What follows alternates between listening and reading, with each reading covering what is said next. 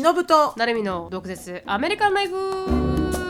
この番組はアメリカ在住20年超えバツイチアラフィフのしのぶと17で留学アメリカで人生のエグさを知り29で沖縄に戻ってきたなるみが日本とアメリカの生活を毒舌に切っていく番組ですインスタグラム、ツイッター、YouTube でのコンテンツ配信や毒舌コミュニティと称したオンラインサロンでは収録の様子や映像付きの独占エピソードを配信しております。オンラインサロンは毒アメ .com インスタグラムは毒アメアンダースコアオフィシャルツイッターは毒アメ2018そして YouTube は毒アメショートストーリーで探せますのでぜひチェックアウトしてみてください。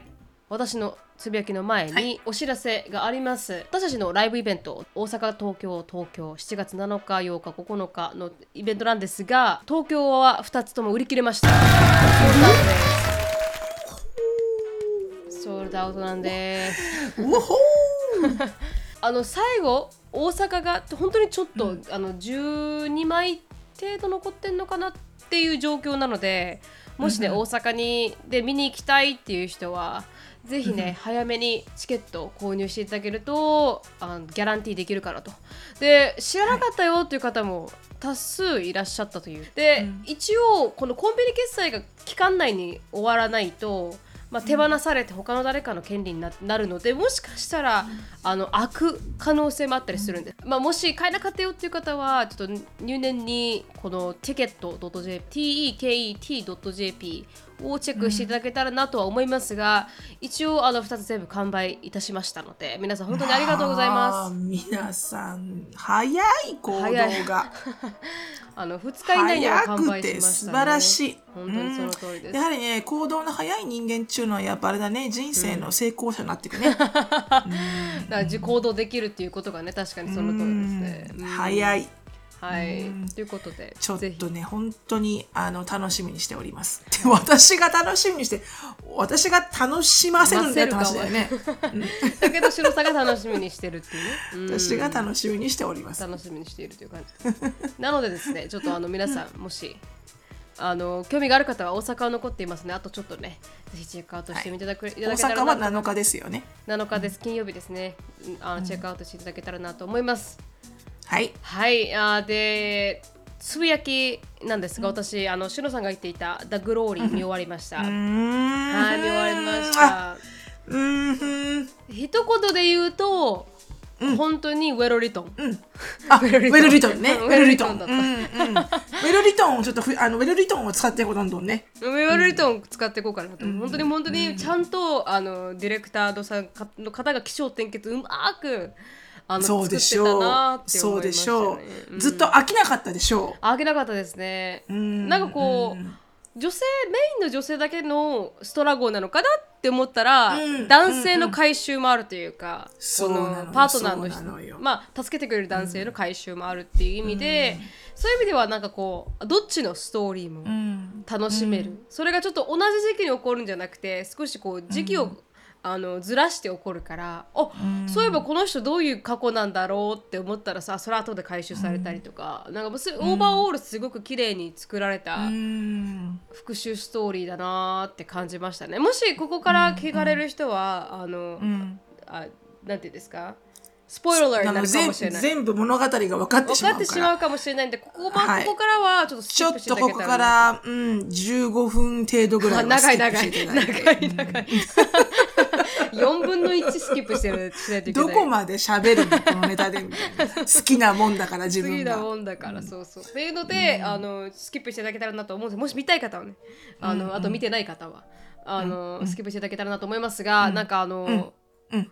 最初はこう女性のこのすごいグロいいじめのシーンから始まるじゃないですか、そうなのよ。すごいグロいのよ。本当に韓国って韓国ドラマとか、あ父も言ってましたけど本当グロいじゃないですか、こういうところを表現するの。うん。なんか手抜かないというか、なんかこうわかります？生々しいという真か剣勝負で来るね。そうそうそうそう、本当にやってるんじゃないかって本当にこの役者さんがトラウマになるんじゃないかってぐらい、うん。かなりこうグロいというか生々しいというか。グロい。うん。だから私本当ほぼ半分以上スキップしました。ねあまりにもグロすぎて。そうねそこはね。うんうん。わかるわかる。私も結構スキップしたしそこ。うんだもし本当にこう性のこう暴行とか、あの、まあ、言葉もそうですけどいじめとか,、暴力とかね。暴力とかっていうのを受けたことがある方は多分見れないんじゃないかなってぐらい鮮明、もう本当にトレトレガー様だなと思って。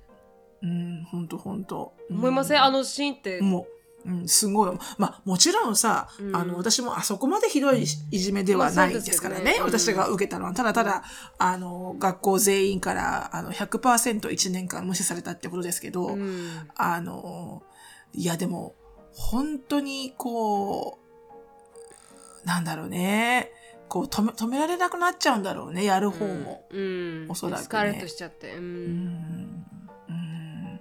まあまあ、あれはね、本当いじめを受けたことがある方は気をつけてみた方がいいですね。本当にそれはもう思いました、あまりにもこうきつい、見ててきつい。私最後の一番最後のあのー結局、まあ、加害者になってしまう女の子いるじゃないですか。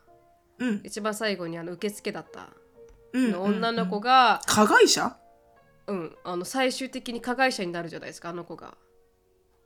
覚えてます？あのーお洋服屋さんの受付のあそうそうそうそうそう子よねそうそう。うん。え、あの子は加害者になったの？最終的に。はい最終的にあのよくわからんチャランポランなチャラなんかチャラチャラしたやつ。そうね。ちょっとはい。復讐チックな感じでね。復讐にチック、うん。でその時のレイプシーンもすっごいきつくて、うん。なんかもうかわいそすぎてもうなんかもう見れなかったんですよあまりにも。あれ？私多分見てないと思う。レイプシーンなんかあったっけ？ありますあります。めちゃくちゃかわいそうですよ本当に。だから心えぐられましたもん、それは、その、うん、その、その、その最後の方に出てくるの？最後の方に。本当に最後の1話ですかね。最終話に出てきます。最終話で？うん。うん。だからあまりにもかわいそうであーはあはあ、なんか多分ね、すっ飛ばしてるからあんまり記憶がないんだわ。あやばい、あ、やばいと思ってあ飛ばしてるから。そうそうそうそうそうそうあなんかあきついなと思いましたけどまあ本当になんかこう、そういう経験がある人は多分心し、み見ないか心してみるか、飛ばすか。飛ばすか本当にそこをの部分だけ飛ばすか飛ばすかで見ていただけたらなと思いましたけど、うんうん想像で以上にもどのシーンが、うん、な、どのシーンが一番こう、あの、心に残ったなるみちゃん。私が一番心に残ったシーンは何がでも一番泣けたのはあの、うん。最後の気づかずに人の命を救ってたって主人公がおばあちゃんこのアパートの管理人のおばあちゃんが死のうとしてるの自分も死のうとしててっていう時のあのシーンで春まで待とう。はそう、わか本当にる。泣けたんであのシーン本当に泣けた。んですよ。今でも泣ける、それ聞くと。本当に本当に、うん。なんかこう、うんどちらも意気消沈して生きれない人たちが支え合ってるっていうシーンが本当になんか一番なんかこう心に響いたなと思って。だからやっぱ傷ついてる人じゃないと傷ついてる人の心は癒せないなっていや、間違いない。ねあれはね、うん間違いない。あれもでしょ、思い出しただけで今でもうるうるくるもん本当に本当に春、寒いからね、うん。春死のうねって言ったのね。うん。なんかあれって本当に究極のこう、開き直り精神だよね。お互いをこう心寄り添ってうん。支え合えたみたいなさ。うん。うん。だそうだよなと思ってなんかこうやっぱ死のうとしてる人しか知ってこことがある人しかこの辛さってわからないじゃないですか、こう人生の辛さっていうのを。でもそれをどちらも苦しい思いをした人たちが、うん。もう少し待とうねあ春になって死のうねっていうこの言葉とかも、うん。あーすもうちょっと頑張ろうっていうこの寄り添い方、うん。でもそれは一生生きていこうねっていう強い意志ではなく、うん。春まで待とうって言えたこのおばあちゃんの一言っていうかそれがもうすごい素敵だなと思って、まあ、そそのシーンはすごい悲しいシーンですけどうん。でもそういうのってなんかこう、んあすごい私は重要なシーンだったなってちょっとあれ美しさがあったね。美しさがありました無誤さも悲しさもありましたけど同時にすごい美しいシーンだなって思いましたようね。んあれは速攻来たね、もう。うん言った瞬間にもう私は泣き崩れたね、もうね。この言葉に。本当に本当になんかこう、あー心に伝わるものがあるなとは思いましたけどあそこが一番私的には、あのーんメモラボーなシーンでしたね。しのさん、どこが一番、あの、あの人どうだった？あの、ほら、お手伝いさんみたいな人。DV 受けてる人。もうあの人最高最高に良かったですね。あの DV 受けてた女、あそう本当に DV を受けたことがある方、またそれも生々しいんで辛いかもしれないですけど、じゃないあれはめちゃくちゃ生々しいよね。生々しい。あの暴力シーンは本当に生々しいから、本当に鳥がさぶなんですけど、でも彼女が、あの子供からメッセージ返ってくるシーンがあって子供をそうそう。あ泣くシーンあるじゃないですか。そうなの。もう本当泣けるんですよあのシーン。も泣けるの。や泣けるばいの。あそうか自分の娘は大丈夫なんだってお母さんが思ったし、でも自分はそういう人と結婚してしまったから DV する人と結婚してしまったからそのコンセクエンスを受けないといけないけど、っていうこの母親としてのこの彼女の気持ち。であの人そうそうそうそなんかこうあの人が言うじゃないですか。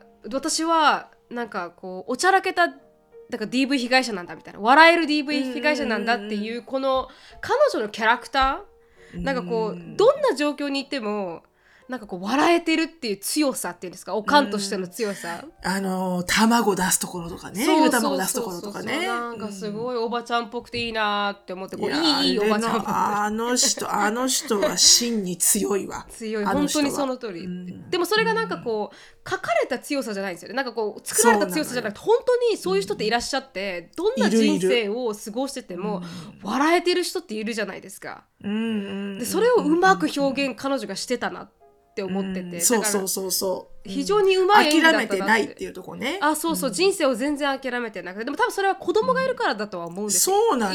あそのの通りなのよ。じゃないですか。あのアズーの、ああの綾子さん見ましたけどでもこの子供がいるっていうこのし誰か何か守るものがあるっていうのは、うん。やっぱこう強いね。ひ人をすごく強くするなっていうどんなに DV を受けてても強くするなってはそう。なんかこうそれで彼女の人生を垣間見れるというかなんかこうすごい強い女性？女性が全員すごいみんな強い、あのエピソードだったというかまあ、いじめをする女も強かったですけど、うん。うん復讐する女も強かったですし、であともう一個すごい面白いなって思ったシーンがこのおばさん、おばさんって呼ばれる方このがお手伝いさん系のね。お手伝いさんのおばさんがあの、まあ、旦那さんが亡くなってしまった後に、泣くシーンで笑ってると泣くを同時に演技するシーンあるじゃないですか。わか見た見たうわ見た。すごいなと思って。でだから私の中でも、えこれは喜びの涙なのか、うんうん悲しみの涙なのか解放の涙なのか、なんで、もう全部だよね。そうなんですよ。笑って泣けるんだろうっていうこの彼女の演技に私鳥肌立ちましたね。うわすそうななのよ、そうなのよ。だからあの人が一番キーだっつったでしょ？キーだっつましたね。人が面白いんだよ。あの人の演技がもう本当に、もうあ韓国すげえって思いました。あのあの人の演技だけで。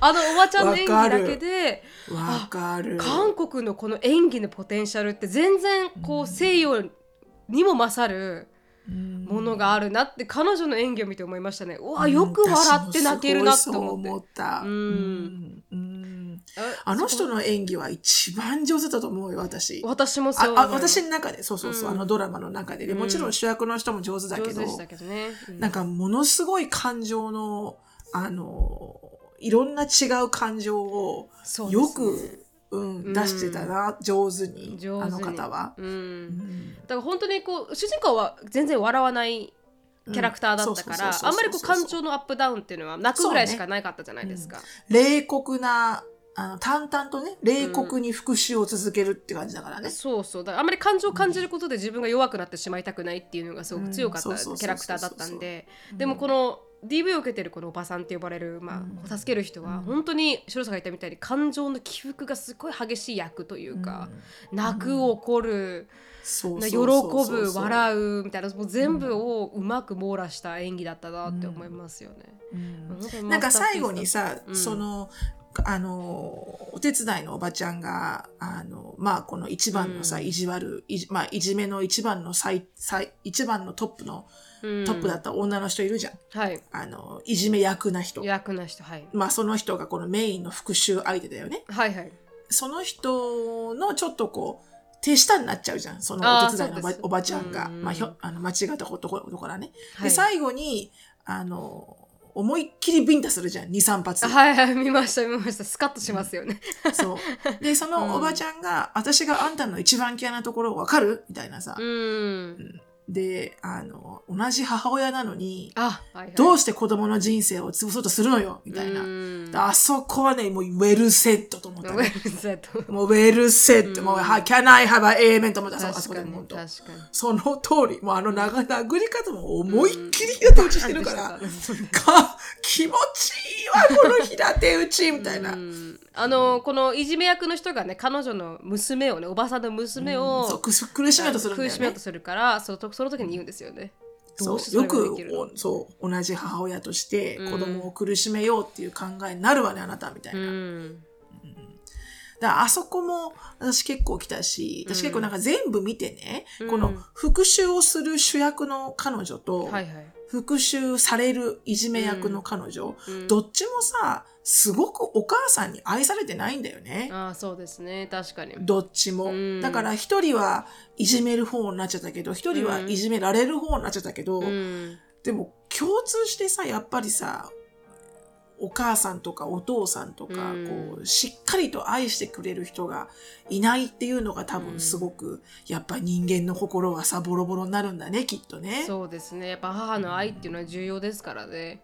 ううん。んなんかこうファンなんかファンデーションになるっていうか自分は愛されてるんだっていう感情って人間を形成、もう小さい子を形成する上ですごく重要というか。いや、間違いないね、セーフハウスね。うん。うん。だからこう主人公で選択肢がないじゃないですか。帰家に帰る選択肢もなければ、うん。この学校に行く選択肢もないから、もうどうしても結局最終的には捨てられるしそうそうそうなのよ。でもそれでもそれでもお母さんっていう存在を求め続けるじゃない？ですか、最後の最後までそうなのよ。それも切ないですよねあの、おかんの演技が私は唯一嫌だったわけよ。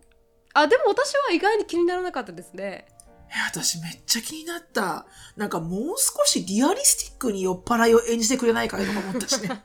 でも多分ああいう風に演じろって言われてただろうだったら感情しましたけどねうんうんうんなんかまあオーバーねエグザジュレイレって感じですよねなんかねうん、そうそうそうそうそうそうそう確か。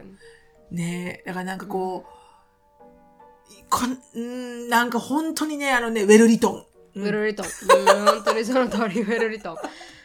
でもいろんな人がいろんな感情で見れますよね。だから母親として見ることもできれば、そうね。娘として見ることもできるし。うんうんうん、自分のね、こう置き換えてね。うんうんうんうんそういうことを考えるとね。うんこう、なんて言うんだろうね。こうすごくこう人間のいろんな立場の人の心情をよく描写してるよね。うんその不倫された奥さんの旦那の心情とか、その子供が自分の子供じゃない親の心情とか、うんで、もっと言うとこう、すっごいこう、に人情の二の字もない、こう、冷酷な人なのに、うんあの、自分の子供とか血のつながった人には愛情かけるのか、お前とか、うんなんか、こう、なんか本当複雑な、もう世の中で一番複雑な生き物だよね、人間ってね。確かに確かに特に白さんが今言った、ねあの浮気されても離婚できない旦那の心情って、あれすごいうまく書けてるなって思ったんですよ。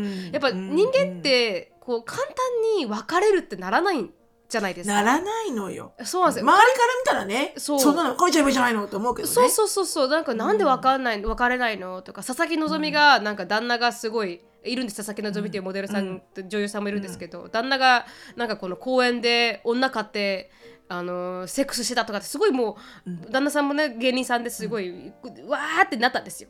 でなんかもう、いろんな人からバッシングでオンラインで。なんで別れない、なんで別れない？でもそう人やっぱ10年とか一緒に生活してきた人で子供と作った人を、なんかそうかあオッケー。で別れ結婚あのねそのそ通りよ。だったらバイバイって言えないじゃないですか。そうなんです。よ。だからやっぱその心境にいないとどういう気持ちでどういう、まあ、シチュエーションがあったかっていうのも全然わからないしだから簡単に人間ってこう切れない縁ってそりゃそうよ。あるじゃないですねか。え。うんなんか旦那さんが何度も何度もチャンスを与えるんだけれども、そうなんだよね。うん結局あの子はね、こううんあの、改心しないんだよね。改心しないんですよでも人間ってそうじゃないですかだんどうなっても改心しないもんだから、それもまだリアルだしなんかこう、夫婦の喧嘩ほど犬も食わんっていうのは本当にその通りだなと思いますけどね、うん、なんかこうやっぱ複雑なものがあるなっていうのはよくかけてるなと思いましたね。ねうんうんでもあの、あの主人公の一番悪役の女の子の一番の欠点はやっぱおかんだったよね、やっぱりね。うん、おかんが最低でした。悪かったね。うん本当はもう少し優しい子に育てただろうなっていうのもありましたよね。おかんがああじゃなかったらね。うん。ああじゃなかったらね。うん。ああじゃなかったら。うん。うんなんかこう、うん。ってわ感じちょっとさ、うんなんかこの祈祷師みたいなの出てくるじゃん。祈祷師みたいな人がこんななってこんななってジャンプする人。祈祷師いたじゃん。祈祷師みたいな人が出てきて祈祷師なんですか？あのこうやってこう祈祷師ってこうほらあの霊とか降りてくる人。ああはいはい覚えてます覚えてます。はいはい、うん。うん、霊媒師みたいな。霊媒師はいあのあの人がさこのメインのいじめ役の子が、うん。まあいじめてうん。あの死んじゃった屋上から落ちて死んじゃった子うん。が、そのいじめのアクションの中でこうそのいじめ役の子と死んじゃった子が同じ洋服を着てて、はいはい。たまたまね。うん、で、あはいはい私、私と同じ洋服なんて着るんじゃないわ、みたいな。うん。脱ぎなさいよって言ったシーンがあったわけよね。うん。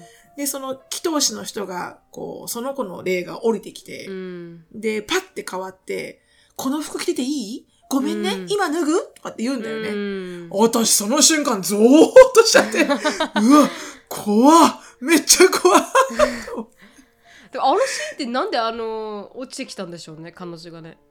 だって、その前に、ほら、うん。あの、お手伝いのおばちゃんが、うん。この子の、あの、霊を呼んでくれってお願いしに行ってるじゃん。ああーそうかそうかそういうことか。はいはいはいわかりましたわかりました、えもうちょっと備品んでだろ持うと思ってって。うん。うん。で、それで、OK、大きく呼ぶよって言って、うん。で、おばちゃんが、その祈祷師の人がそれから分かった、じゃあ、盛大に呼ぶわねって言って、うん。あれを続けてたんだよね。はいはい。そしたら降りてきたわけだよね、あの子が。はいはいはい。うん、ね、うん、恐ろしかった。ちょっと、ちょっとなんか、そこだけはなんか、何これ、ホラー映画と思ったけど。確かにね。あっちだけで幽霊つそきますからね。ああそこだけはね、あそこだけはね。確かにそして死んじゃいますしね霊媒師もね。そう。うんなんかね、うん。そんであの、主役の女優さんうん。いるでしょ？名前が覚えられないんだけど。はいはい。あの、あの人、なんかすごくこう、あの人のことを好きっていう人と、すごくこの人嫌いっていう風に、すごくファンが分かれてるんだって、韓国で。おなんでだろう？うん。で、それをね、なんかこの、私の会社にいる、その韓国人の、うんあの、彼女に聞いたら、うん。なんか、すっごい綺麗だし、すごく演技上手だから、うん。なんか、いろんな有名なドラマをもう作ってるのよね、彼女。はい。はい、うん、で、なんか共演する有名な男優さんを次々にこう自分のものに、自分のあ虜にしてるてるはいはい。みたいなところがあるみたいで、うん。で、誰々と付き合って捨てて、で、また付き合って捨てて、みたいなことをしてるらしい。はいで、なんかど、ど、誰かすごく有名な人とも離婚してるみたいで。うん。だからなんか、こう、悪名高き、こう、なんかこう、あの、でも実力派女優みたいな感じのステータスらしいよ、韓国では。うん、あそうなんですか、知らなかったです、でも私はあんまり好みの顔ではなかったですね。あ、本当？うん、まあ、この、好みかって言われたらわかんないけど、私普通に、ああ、綺麗な人だなと思ったけど。綺麗な人だと思いましたけど一般的に、うん。私はあんまり、あのあの人の顔よりはあのあれか。ウーさんの顔が好きだった、アターニーウー。ああ、そっち系ね。うんうんあっち系。うん可愛らしさがあったのかな。なるほどね。あのウーさんの方が。すまあ、そりゃそうよね。若いものだって、なるみちゃん自身が。あそっかそっか、あなんかね、じゃ雰囲気ですかね。だから美しいけど、うん私の好みではない顔だなと思いましたね。あそう、私結構好きな顔ですわ。どっちかというと私はあのいやラリラリってたあの女性の顔が好きでしたね、マジで？うんあの人の顔私すごい好き私、あの人が一番タイプじゃない。ええー、本当ですか？ラリってた女の面人の白いね。うん。私あのちょっとあなんていうんですか？ sophisticated な顔好きなんですよね。ちょっとなんかこうわかります？ね鋭い感じ。うんうん。ちょっとなんか表チックだよね。あ、表チック、そうそうそうそう。目表チックだようん、キリッとした横長の目とかって私結構好きだから、ううんんあの人は私好みの顔でしたねあいい顔だなと思いましたけどねほう。面白いね。その人その人のその好み注文が、ね。ああると思いますあると思います、うんだからよかすごい良かったです、ねこのドそうだよね。うん、あの、ぜひね、あの、ここまで喋って、もう見ないっていう人はいると思うけど、あもう全部ネタバレしたから。ね、でももっとありますからもっとありますからね。そうよね。話してないことが。うん、そうそうそうそう、すごいある。私、あの、会社であの、私が言った人全員見たからもう、あ本当ですか？なんて？みんな。みんよなすっごい良かったって言ってる。え。うん。ー、本当だ、よかった。だから、あれはね、こう、ストーリー性がいいね。うんストーリー性が。が良かったですね。ううん、なんかいいなーって感じましたね。だから本当の話なんですか？あれ？知らない。そうなの？え本当の。話うん。かもしれない？ってなったのかな？わかんないけど。あ本当ですか？グロ,、うんグローリーは本当の話じゃないのか。本当の話。なんか私それ、ツイッターで。記事を私がリンク取ったのかな？そうそうそう。それで本当の話ではなかったと思うよ。実話がベース、壮大ないじめに韓国が共感ということで。あー実話がベースなんだね。実話がベースだってあインターネット上ではこのエピソードは17年前に起きたいじめ事件とひどく似ているという投稿が相次ぎ話題になっています大ヒットドラマなのでバラエティ番組でパロディされたりもしているんですがうん。あのーされたりもしているんですがドラマを含めてそうした描写が被害者のフラッシュバックにつつながりかねないということで非難や心配の声も広がっているそうですでしょうなうん。それはそうだな。一応なんかあれはすごいもんね。はいなのかなっていう感じですかねもしかしたら本当の話かも。てんてんてんみたいな。ううんんだそうです。いやー、本当にね、あの、あれはね、なんとも、皆さん本当あの、見た感想をね、うんぜひ皆さんもね、聞きたい。そうですね。どういう気持ちでどういう感情で見てるのかな。うーん。うんうん見たことない方はぜひね、見てください。はい。ぜひ見てください。でもね、本当にさっきも言ったみたいに、気をつけて。気をつけて、本当にあの be advised って感じです。本当に、うん。本当に生々しいし、本当にグロいし、あの、うんかわいそうなシーンが多いんだよね。うん間違いない。うん。韓国ドラマなんで。そ、何の、何のフィルターそのもないですか？辺はね、容赦ないんですよ。容赦ない、本当に、本当に。容赦ない、その辺は。ううんん。だからまあ飛ばしながら飛ばしながら見ていただければ。はい、楽しんでいただけたらなと思います。すいません。シロさん、他に何かアド,、あアドしたいことありませんか？何かこう良かったよとか、ここがポイントだよとか。いや、大丈夫です。大丈夫ですか？うん、大丈夫です。ぜひ見てくださいってことですね。あの、つぶやき思い出しました？何か面白いことありました？人生。いや、ないんです、特に。なんか、忙しくて。なんか面白いことありました？人生。そう。いや、何も、あの、毎日普通に忙しく過ごしている。あ、本当ですか？特にな、特に何も今週はなかった。な何も覚えてないんですよね。全くもって。それもそれでいいかって言われてよくわかんないですけどね。何も覚えてないこと自体がね。覚えてない。もう本当に、うん昨日何を食べたっけ？っていうぐらい、な 何を作っ作ったっけなって考えないとうんい。けないぐらい、覚えてない？あの、覚えてなくて。う。うんんうん、だからこううん何も覚えてないんだよねあ本当ですか？アシュリーのサッカー始まったぐらいですかじゃあ。サッカーも始まってバスケも始まって、フルフルで全てが始まってますけどうん。それそれそれだそれがゆえに忙しく、うん。うん、でもねあの今の今の今のショーンのバスケのコーチが、うん。アクティブなプレイヤーなんだよねまだ。まだ現役で、あのヨーロッパリーグなんだけど、はいはい。あの NBA とかじゃなくてね、うん。でもヨーロッパのプロのリーグで実際にプレーしてるもう40代前半なんだよ、うんうん。でももうすごいしっかりフィットしててもうん。うキチキチとしたもうもちろんだけど、うん、アクティブなプレイヤーの人が、まあ、シーズンが終わって、うん。えー半年でシーズン終わるからヨーロッパのリーグ、うん。で終わってこっちに来てる間はあのこういうクラブチームを運営してるわけよね、彼は。だ今までショーンがクラブチームに移ってから何人目 ?1、1、2、2、3、4人目のコーチか。はいはいで、4人、同じクラブチームなのにコーチが4回変わったんですか？それとも女子あチョーンが4回違うところになった？のチームが違う、4回。あチームがシンクがよかった 4, 4回。で YMCA から始まって、うん。で、クラブチームに入って最初のとこから1、2、3、4個目なの、今。はいはいはい。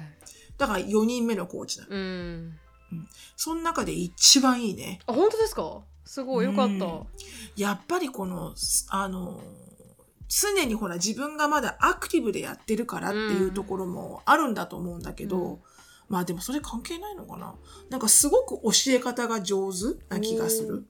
おーだからこう、や、見てると、あの、まあショーン自身も言ってるし、すごあく、あの、べ勉強になるっていうふううに。んうんうん。なんかこう、自分がアクティブだと、何か、ああ、それも関係ないか、さっきも言ったけど、関係ないな。多分、そのコーチのセンスだよね、きっとね。人を教えるのってなかなかセンスも必要じゃん。とてもそう思いますね、自分自分がね、天すごく上手でもね。うん、そうそうそうできると、なんかこうこうシャッシュってやってシャッてやってパッてやればいいんだよみたいな感じになっちゃうんですからね。そうそうそうそう、わかる、うんアシュリーの高校のコーチがそんな感じで、アシュリーの高校のコーチも実はアクティブプレイヤーなんだけど、うん。サッサッカーの女子のね、うん。すごく綺麗な先生なんだけど、うん。もうね、究極の、あの、みんながこう、接接戦、接戦の末の最後のアドバイスが、Guys, hear me, okay? Just put the ball into the goal. That's it. ゴールに入れそれは分かってるよみたいな ボールをゴールに入れろそれは分かっとるねん、みたいな。そうじゃないでしょ、みたいな。確かに確かにもうちょっとこう、士気を上げるスピーチとかさ、うんこう、何言ってるのじゃ、できるわよ、we can do it とかじゃなくてうん、それ、もしくはテクニカルなね、うんここっちが弱いからこっちを攻めろとかじゃなくて、うん guys, just put the ball into the net. そりゃ分かっとるわいって言っそれをができないから困ってるんだよって感じではありますからね 本当はねそうそうそうそうそう。そういう感じなわけ。だから自分ができるできないは関係ないんだよね。人に教えるのって、すごくやっぱり、あの、なんつうの、こう、コーチとしてのスキルと、プレイヤーとしてのスキルって全然違うんだろうなって思うしね。全然違うなと思います私、兄がテニスを教えてるんですけど、ううん。んでもやっぱ兄は教える上手なんですよ、うん、うんだから全然なんか兄の、まあ、奥さんのあさみちゃんがあ2年前にテニス始めてるんですけどゼロから。うん。今、あの県でダブルスで勝てるぐらいでまでなってるんですよ。中級クラスを普通に。それぐらいもう成長が早くて。でまた違う男の子中学生の男の子見てるらしいんですけどやっぱ違うところではただ思いっきり早く振れってしか言われないらしくて。うんでもなんで早く振ることが重要なのかっていう根本的な Y がわからないからみんななんかすごい困るらしいんですよね。だから変なフォームを覚えてきたりとか肩壊したりとか。だからやっぱあの教え方が上手い人下手な人はいると思います。うん。すごくいると思う。うんうんあとなんかその、教えてる先の相手が分かってるかどうかっていうところだよね。そうですそうです本当に。確かに感覚でつかめる子もいますからね天才的にね。確かに。そうそうそうそう。うん。でも面白いよね。せ説明しないとわからない子もいるし。ちなみにすみません前も聞いたかもしれないですけどアメリカってクラブ活動入らないと小学校は行けないんですか？部活か部活動があんまり盛んじゃない感じなんですか、うん。そう、だから部活動がないじゃん？あそうかバスケ部がないんだ。うんだ部活っていう部活がないじゃん、うん。アメリカには。小学校日本って中学校入ったらね、何部、何部ってあって、そこで、あの、応募して入部届出して、うん。で、入部したら基本的には中学校は1、2、3年ってそこの部活にいるわけよね、みんなね。うん。で、まあ、試合に出れようが出なかろうが、練習とか全部みんなでやるわけじゃん。やりますやります。うん、でアメリカは全く違くて、うん。あの、すべてこう、シーズンで分かれてて、うん。あの、ね、か学校始まってすぐの秋は、まあ男の子で言うとフットボールから始まって、3ヶ月フットボールして、その3ヶ月目が終わるか終わらないかぐらいの時にバスケが始まって、うん。で、バスケットボールがまた12の、11のまでが12、1、2まで始まって、で、バスケが終わるかなぐらいの時に陸上が始まって、うん。で、陸上の次が、えっ、と、サッカうん。ー。4つ回ってくのよね、スポーツが。で、その4つのスポーツ全部に、で女の子はバレーボールから始まって、バスケ、えーテニスか陸上で、えーその後がサッカー。うん。で全部、その一個一個のスポーツが始まる前に選抜試験っていうのがあって。ありますね。で、あの、やりたいですっていう子供たちを全部集めて、で、まず走らせて、うん。で、そのタイム測って、で、あとはその競技になるスポーツをやらせて、うん。で、2日間の選抜があって、3日目に誰がそのチームに入れるかっていうのが出されるわけよね、うん。バーンと。だから、50人来たって、100人来たって、バスケットボールは 10, 10人しか入れないし、うん。あのバレーボールも10人しか入れないし、うん。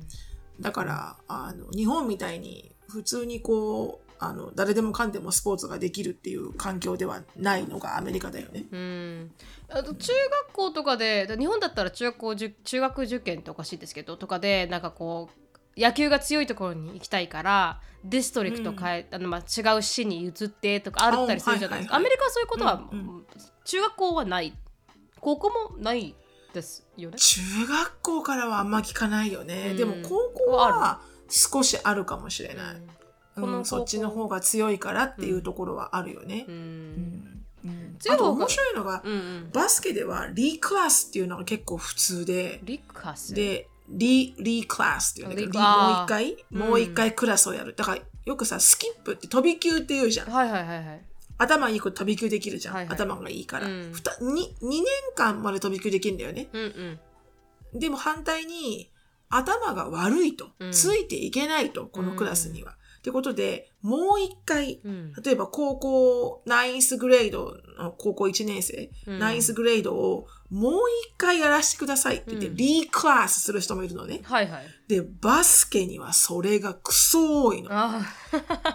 なんでかっていうと、要はひ一つ下がった年齢のところで、うん自分活躍できるわけだよね。はいはいはい。うん。そうすると少し年齢が低い子たちと対戦するから、うん。全然違うわけよね。あの、うん活躍の仕方が。うんで、活躍すればするほどメディアが注目するじゃん。確かに。だから、いや、お前、高3だろ？っていう人が高1にいるのよ。ええだから結構バスケ界ではこれ、あの、すごいディベートになってて、それはチーティングじゃないかと。確かに確かに。うん。で、反対に、サッカーワールドはそれは一切許されてないの。ほもうバースサティフィケートを出しう。て、うんで、必ずあなたは2006年生まれか2007年生まれかで全部か、あの、verify されてプレイしていくから、はいはいだから2006、アシュリーは2006じゃない、うん。で、だから U4、U15 なんだよね？うんアンダー15。アンダー違うな。はいアンダー16、アンダー15か。うんまあどうどうでもよくて。うんだからその中で、例えば自分がスキップしてるとか、 reclass してるとか、その学校のグレードは関係ないのよ。はいはい。うん、い、what year に生まれたか。で、そのイヤーの、同じイヤーに生まれた子、プレイアップはいいの。下の子がはいはい。うん。くっそうまいから上に上がってくるのはいいの。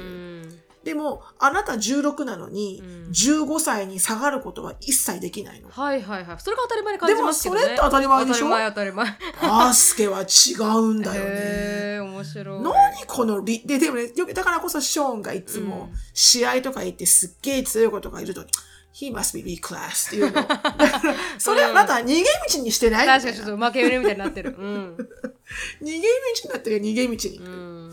うんだからバスケは結構そういうちょっとチーティングじゃないかなって思うとこがたくさんある。確かにちょっとチーティングですね。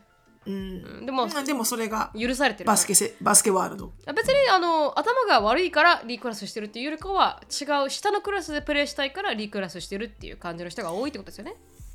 そうだからね、下のクラスでプレイするからっていう理由でリクラスはできないのよ。あ本当に頭悪くないといけないって多分ことですか、多分何かをフェイリングしないといけないと思うのよ。ああわざとフェイルしてる可能性はあわざるってことか。そう、んわざと、うん、勉強ができないようにフェイリングしてるっていうのが、ただこの戦略としてあるああ。はいはいはいはい。うーん。カレッジに行かせる戦略として。うーん。面白いですね。ちょっとチーティングだよね。でもあバスケワールドとかもほぼありますけどね。うんななんかこう そういうよくわからんなんかね。あ学校まあいろんな自体も、ところにあるんだけどうんね。学校自体もありますからね。まあ、うんそうそうそうそう。興味深かったです。ありがとうございます。はいもう40分はい、ありがとううございます。本当ですね。ちょっとさっさと、あの、英語に行きましょうかお。願いします。はい。毒舌ミニチュア英会話レッスン。Let's speak English with attitude. はい。今日の英語はですね、はいえーっと、そんな、あ、そんな考えじゃできるものもできないよね。っていう英語フレーズなんですが、うん、まあこれはね、なるみちゃんすでにお分かりのフレーズだと思うので、本当ですか、うん。あの、ね、今全然分かってないです大丈夫ですか？うん？あれだよ、あの、あの、ベンさんの外資系裏技英語に。あはいはいはいはい、そうです。確かに書いてあったやつ、えーフィーチフィーチャーしていただいた、ああの BJ フォックスとテレミさんの、えー、と裏技英語うん。のあポッドキャストね。裏技英語の、まあ、皆さんもご存知だとご存知の方多いと思うんですけど、はい。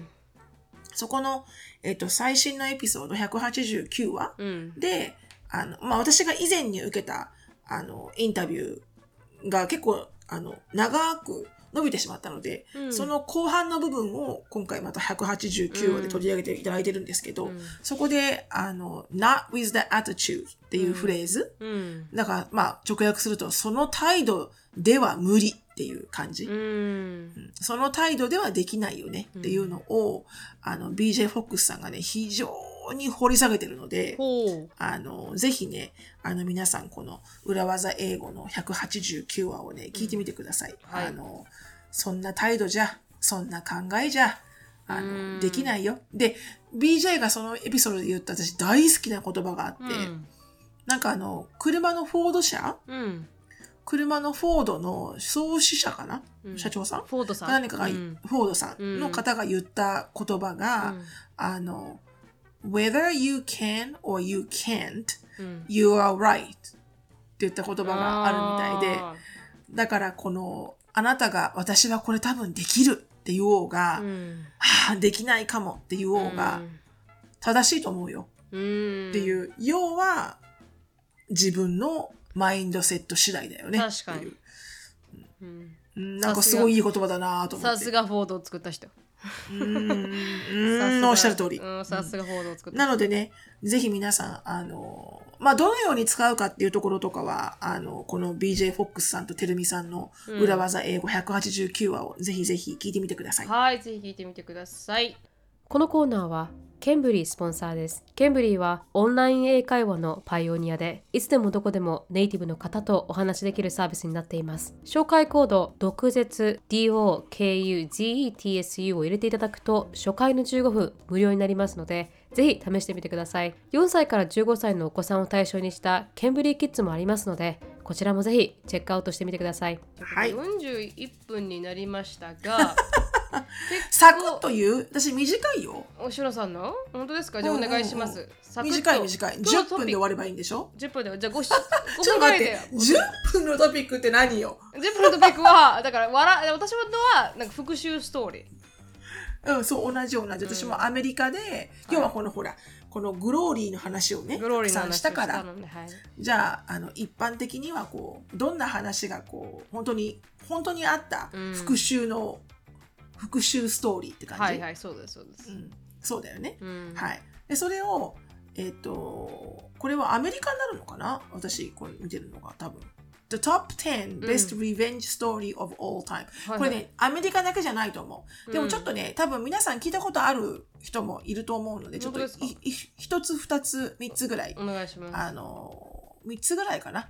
あの、しえっ、と、紹介すると、うん一つ目はね、うんと、えっ、とね、このね、ロレーナ・ボビットさん対ジョン・ボビットさんっていうご夫婦ね。あ夫婦ご夫婦、うんうん。ご夫婦で、この彼女が DV を受けてたわけ。長年にあたり、うんひどい DV を。うんね、殴殴られる、レイプされるってうね。んで、あの、もう、もう、enough is enough ってことで、うん彼女はもうこれ以上私は我慢しないってなって。うんで、あの、ある晩、旦那がまた酔っ払って帰ってきて、うん。DV 始めました。うん。なった時に、その晩、ね、あの、寝静まっている旦那の、あの、に近寄って、うん。彼女は、なんと、彼の、えー彼の、うん。あの、おちんちんを切るんです。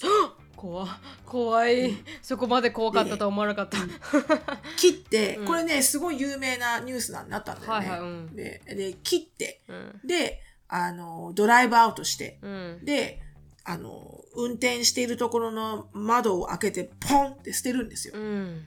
で、後々、うん。そのペニス、そのおちんちんね、うん。おちんちんは発見されて、うん。なんとこの彼は手術を受けてリタッチするんですよ。自分そのうん。自分の捨てられたチンチン捨てられたチンチンと。う んはい、うん。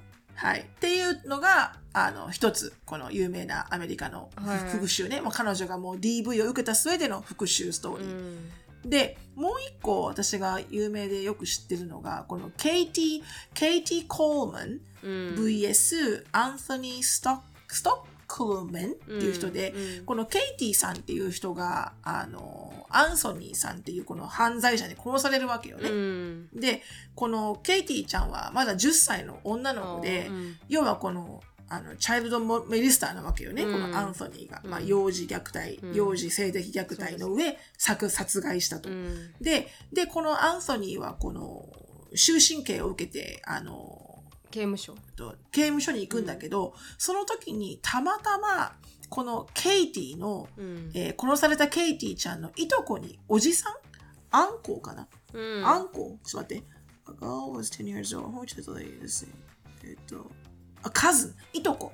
うんいとこ、ケイティちゃんのいとこが同じ刑務所に、ああはいの、まあ、違う何かこう犯罪で収容されていたと。うんで、あ、こいつ、俺のいとこを殺したやつだと。うんってことで、えーこの彼に、この額うん額、額に大きく、Katie's Revenge って、こう、鉛筆でタトゥーするんですよね。うんだからもうずーっと一生消えない、あの、 Katie's、ケイティの復讐って書いた、うん。あの言葉が、あの、おでこに。これね、ググると出てくるよ。ええあの、すっげえでっかくうわーって書いてあるの。すごい。で、こういうリベンジをしたと。すごい。うん。まあ笑笑笑うのはダメでダメですけど、うん。笑っちゃいけませんけど。笑っちゃいけないけど確かにね。うん。まあすごいリベンジでしたね。そうそうそう掘られたんだ。そうそうでしょ？うん。そう壊れたのよ、うん。うん。そう。であとはそのまあちょっとこれは人対人ではなくて、うん。あの人対、えー airline company、うん。あのデイブ・キャロルさんと、うん。あのユナイテッド・エアラインでこのデイブさんはね、うん。あの、えっ、と、えっ、と、マックスウェルっていうバンドの、うん。あの、ギタリストだ。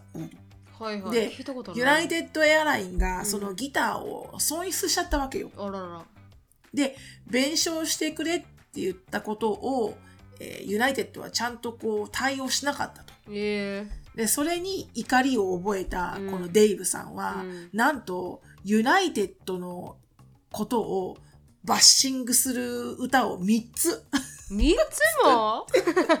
めっちゃ怒ってるじゃないですか。三つを作って3つ作って歌いまくったらしい。の、はいはい。ギターで、うん。そしたらユナイテッドのあのストックマーケットが落ちまくったって。えいう、え すごい。すごい。影響力。なんでそんなすごい人に対応しなかったんだろう。ユナイテッドのせいじゃないですか。ねえ、ううん。んまあその詳細は書かれてないんだけどね、確かに。す,、ううん。んすごい人だから対応してよっていうわけでもないですからね、うん。うん。うん。うんはい。でした。まあ他にもたくさんあるんだけど、一応まああの時間がないのでこの辺にしときます。ありがとうございます。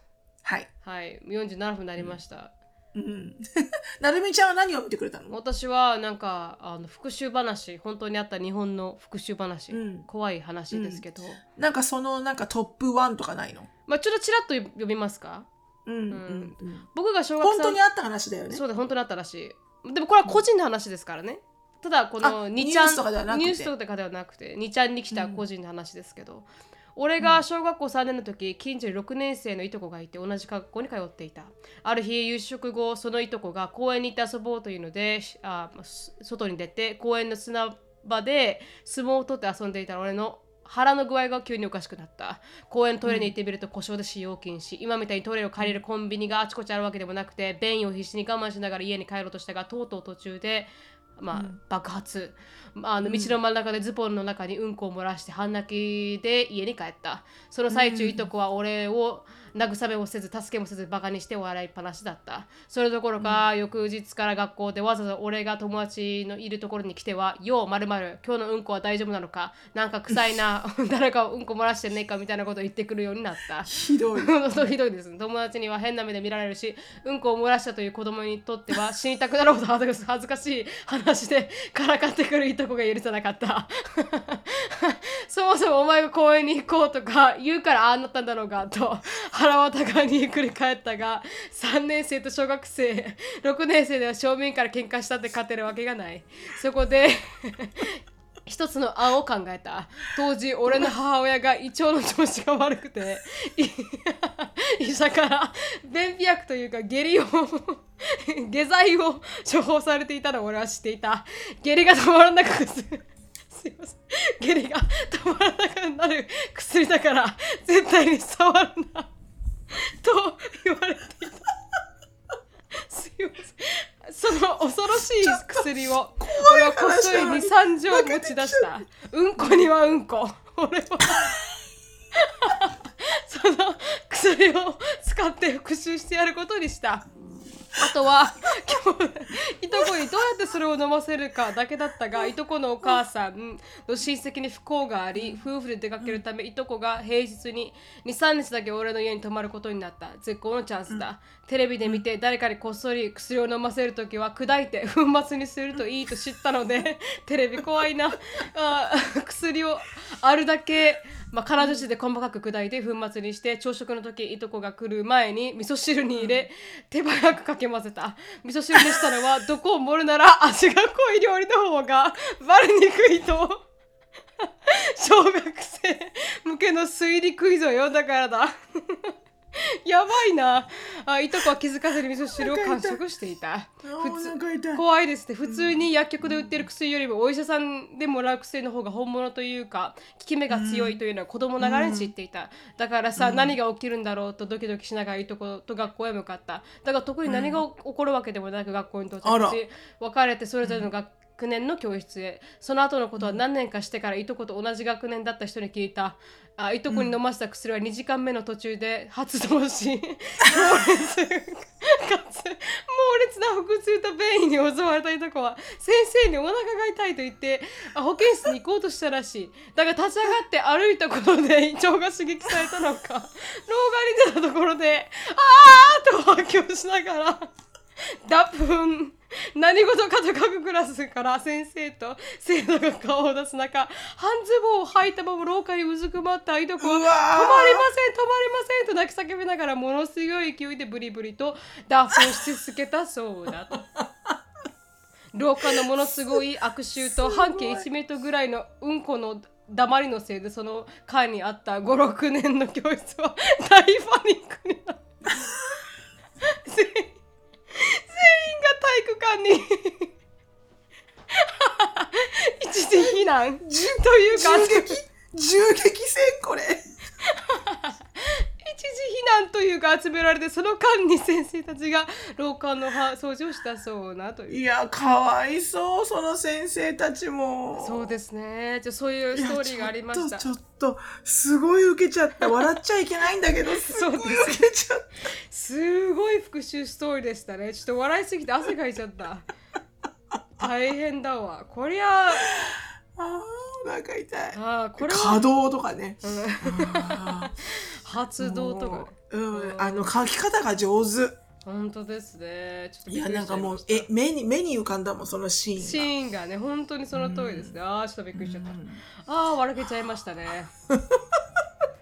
せっかくだグローリーのね感動のストーリーだったのにね、これいきなりいやい爆笑のストーやいやいやリーでしたね。いいんですいいんです。ほら笑いにすするのがなんぼのもんですから。確かに確かに。すごいトラウマになったでしょ,、だったでしょうね彼はね